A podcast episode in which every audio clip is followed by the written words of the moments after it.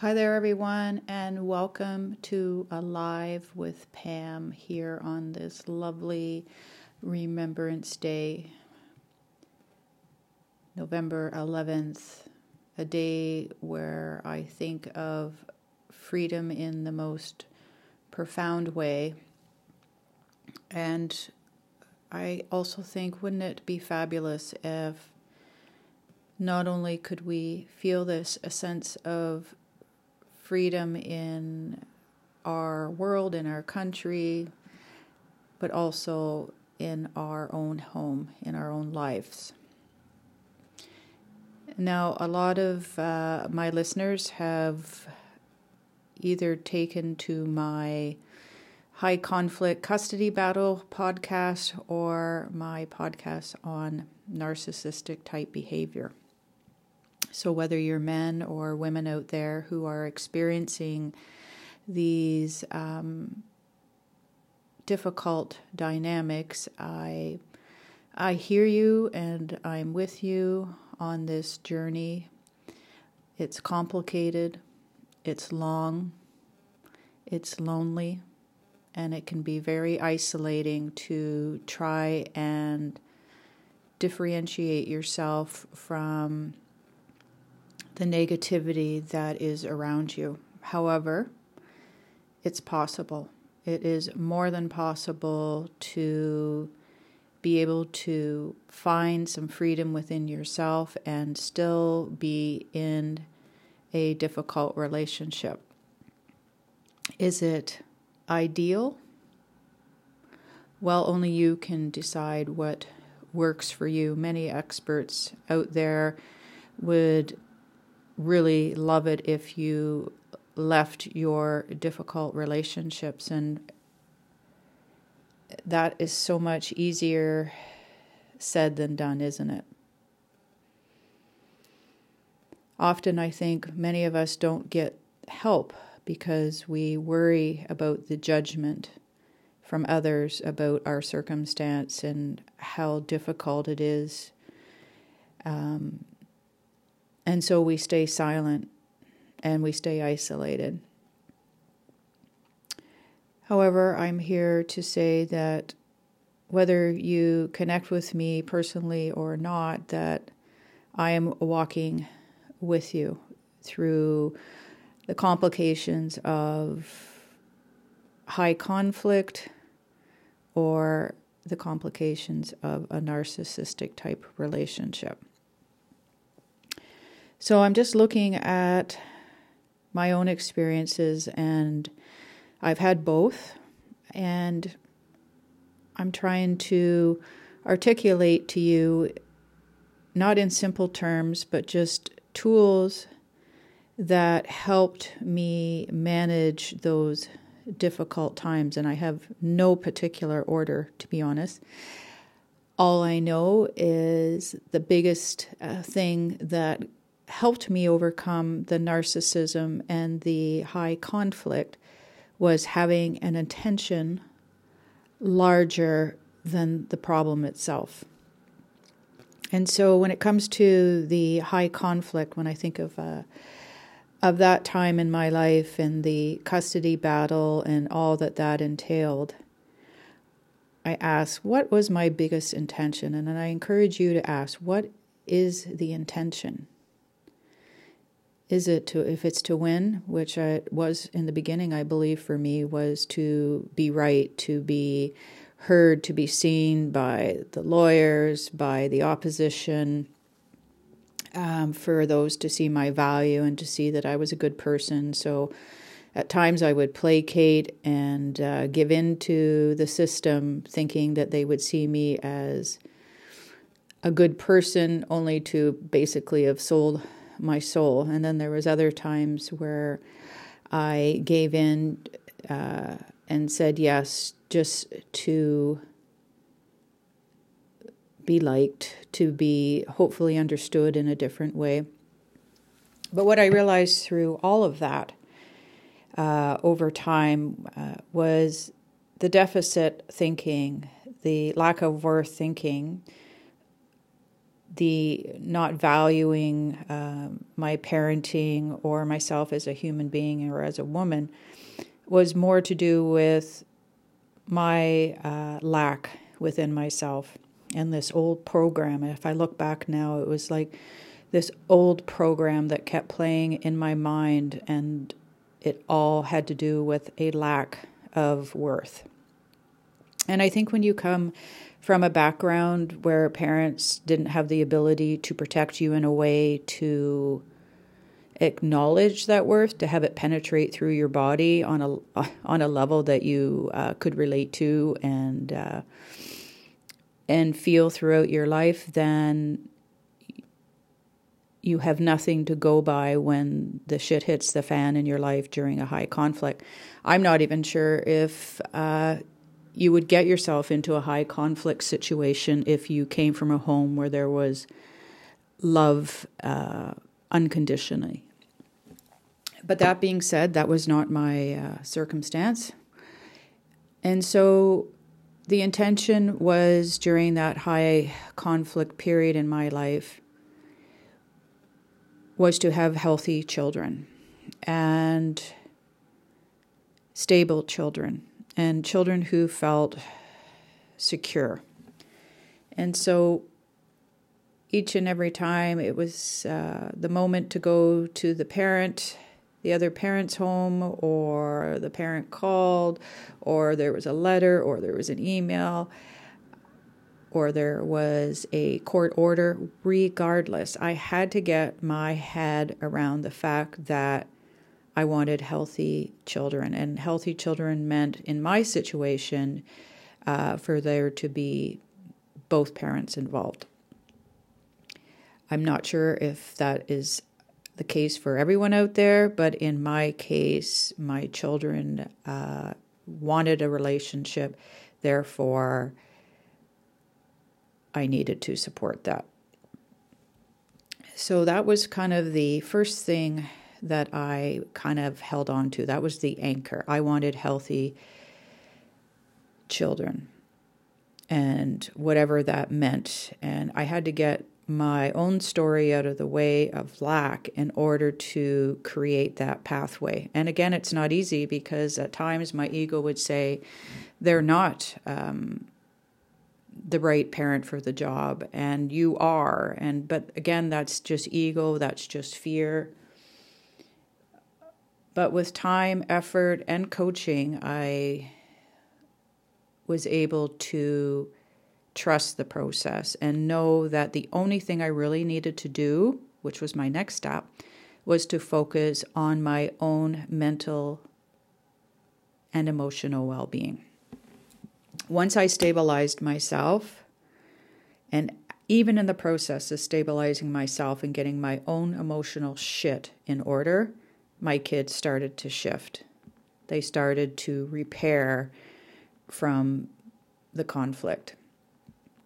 And so I encourage you all the pointing the finger to someone else is puts you in the back seat of your car and makes you vulnerable to be T-boned at any time. I encourage you to get in the driver's seat of your life and to figure out what you need to do in order to make yourself emotionally well, sound, body, mind, and soul, and focus so much less on anybody else you feel is taking that from you.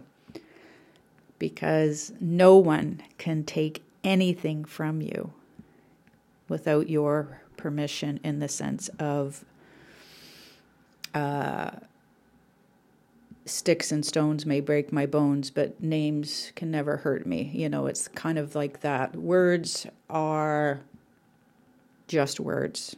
It's up to us if we give them power. And what I realized over time is the more centered I got, the more stable I got.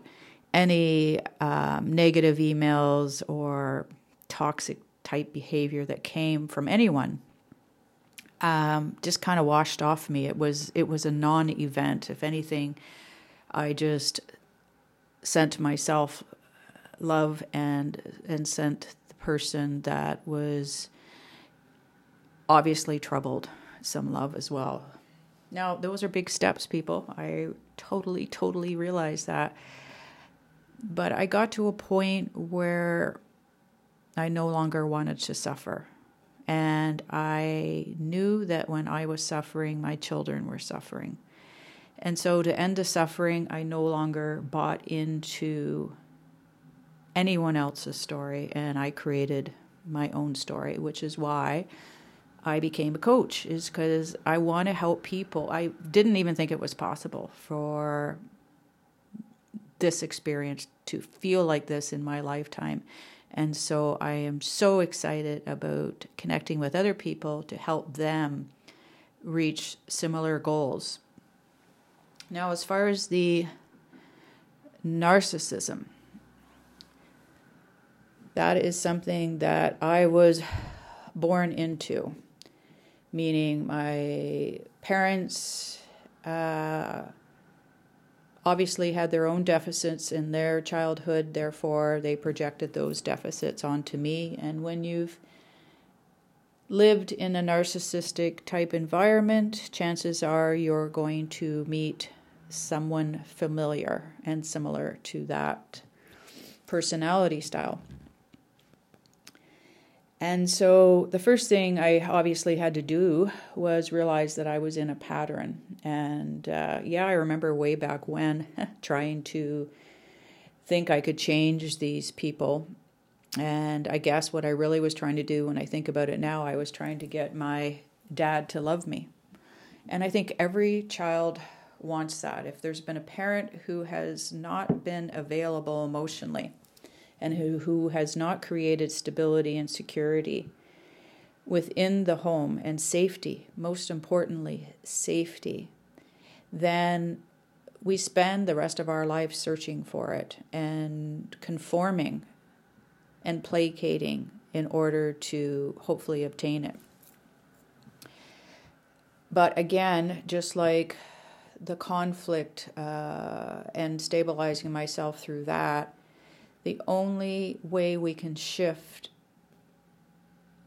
in the energy field of a narcissism is to go in ourselves and find all that we are and start caring about it, valuing it, and loving it.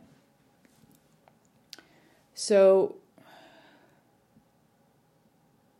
I think one of the first steps is noticing the pattern when you're in a relationship with a narcissist noting uh, noticing who you are in the presence of that narcissistic type behavior and what you do day in and day out um, to exist in that relationship. Many a times, uh, walking on eggshells was something that I I felt I was doing. You know, just kind of tiptoeing around the mood and there was times when I would just hear their footsteps hit the floor and I could just feel my chest kind of sink into my gut. And this anxiety, this low vibrating anxiety would just start humming through my body. And what I r- didn't realize at the time but I realize now is I would live most of my life for at least 40 years or so in survival mode, not really being able to think outside of that because of the anxiety of always being ready for the worst case scenario. So I realized the pattern, and I realized with a lot of work, a lot of inner work, that and a lot of research on narcissism that there was nothing in my entire being, a clairvoyant or not, uh, a healer or not, a spiritual person or not, I could not change the way uh, a narcissist um, related to the world. That there was no wiring within the front of their brain to help them ever have any empathy the way I had empathy. And I realized that it was my empathy that they desired. And so at the time, it wasn't um, and maybe this is the case for many of you out there, is like uh, there was no way to leave that narcissistic type relationship due to many circumstances. One being um, uh, financial stability at the time. So, what I started to do was just create my own awareness on my own time. I made time to discover more about who I was, even more information about the narcissism, and starting to really identify the narcissist uh, when it was full throttle, when it was blown right up. And in the beginning, I would retaliate and defend. But over time, what I realized was the thing I needed to do was just hold my own. And that is something that is not. Uh, fondly taken by a narcissist. They would like a response, good, bad, or ugly. Um, they'll take anything, but I would just hold my own, and which would escalate the narcissist into another level of um, toxic output towards me, and uh, I would just calmly. I think that was the kind of the thing that really started to uh, give me momentum was I would calmly say I'm not going to get involved in this. I think it was my calmness over time that started to diffuse the narcissistic energy. So I did that for several months, and um, and then I moved into more of an authority uh, place where I started to decide um, what was I, what I was going to tolerate and what I wasn't going to tolerate. And I just started setting stronger boundaries. And trust me, none of this was easy. I was scared out of my mind. I remember saying to my own coach, I feel like I am walking the plank and there's nails every step of the way. It was so daunting to, and so unfamiliar to protect myself. So just know that none of this work, none of it is comfortable, but it feels better than surrendering to it. I was losing myself in my relationships. And I felt that I would rather take the chance of suffering to find out who I was, who I truly was at the core, than to suffer anymore giving myself up. So I guess that became my next intention was I didn't want to give any more of myself up. And uh, going back to what I said earlier, I didn't want to suffer anymore. And so, one of the biggest worries I think, as I'm thinking about this, was like, oh my gosh, you know, I'm I'm maintaining a pattern, uh, generation after generation. My kids are gonna uh, end up in relationships with a narcissist, but there's only so much uh, an individual can do when they've had a pattern so strongly embedded in them. And I believe that my kids witnessed a woman transform, a mother transform from a placating type personality to uh, a very empowered, very sustainable, passionate, authentic, honorable uh, mother, woman, and um, advocate for freedom to be yourself and the freedom to speak and the freedom to participate in life each and every day. Um, which I didn't get as a child because I had two parents who were uh, who were struggling, and so when we take authority over our own lives, when we start to drive our own car, then we can transform not just our own lives, but the lives of those we care about. And someone asked me the other day, well, when is it, you know, you keep using this car metaphor. Well, when is it okay then to let somebody drive your car? Because, you know, my wife drives my car all the time. Well, I've kind of felt like it was a trick question a bit because, you know, I even get people to drive my car. But then I got thinking, I just upgraded uh, my car and gave my 10 uh, year old car to my daughter. But I still wanted everybody who drove in our house to uh, be able to move my car if they needed to or take it somewhere if they needed to. But a few things in the car operated differently. So, what I realized was once I had got used to driving my car and knowing all the different buttons and, and gears and things to push, then I could then teach those I care about how to drive my car.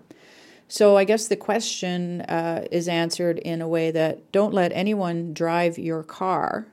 Don't let anyone run your life until you yourself know how to run it. So, what I mean by that is, you know, it can even as be as intimate as as the bedroom. Know your body. Know what works for you. Know when you want to be touched. I've had so many uh, clients over the years who um, get woken up in the night for um, intimate moments that if they had the courage, they would turn down because they're tired, they're not in the mood.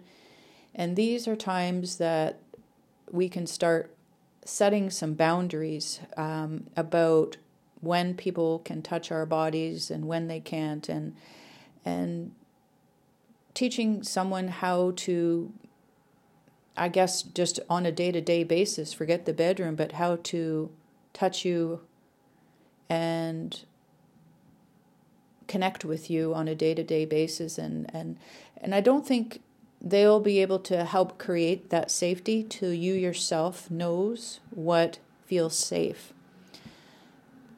So that'll leave you with that um, kind of example, and I'm certainly uh, happy to have more questions um, sent to me directly through New Life Coaching by Pam.com. Um, I'm happy to answer any, but those are really, really um,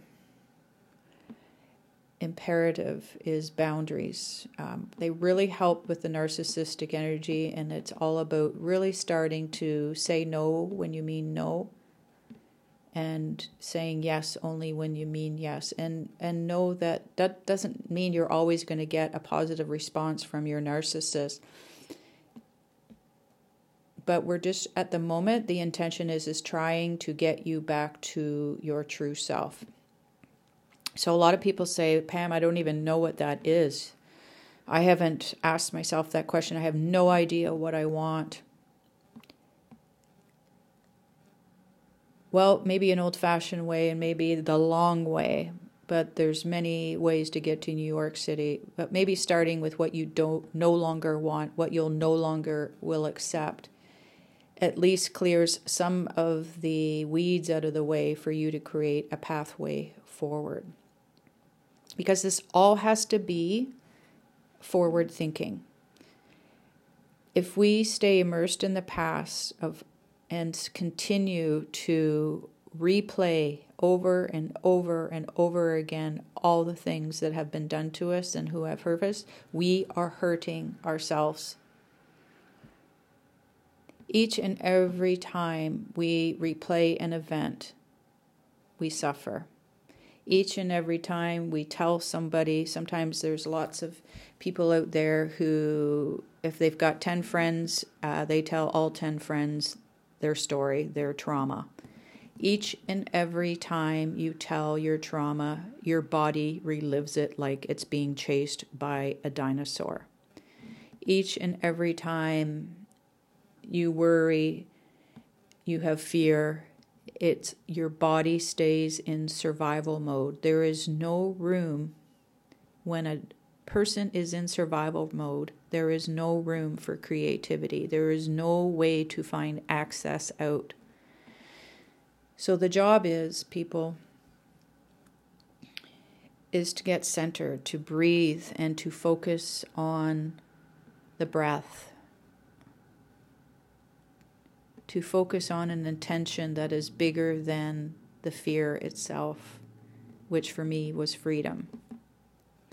The freedom from the constraints of all my worries and shames and blames and regrets and doubts was to find presence. And so I invite you to find presence on this beautiful day of remembrance and to find not only the freedom in November 11th, but to find the freedom that you desire and that is your right as a human being, as a man or as a woman. And to breathe in the beauty of this moment and letting that breath, that presence of the moment be your guide. Thank you for listening.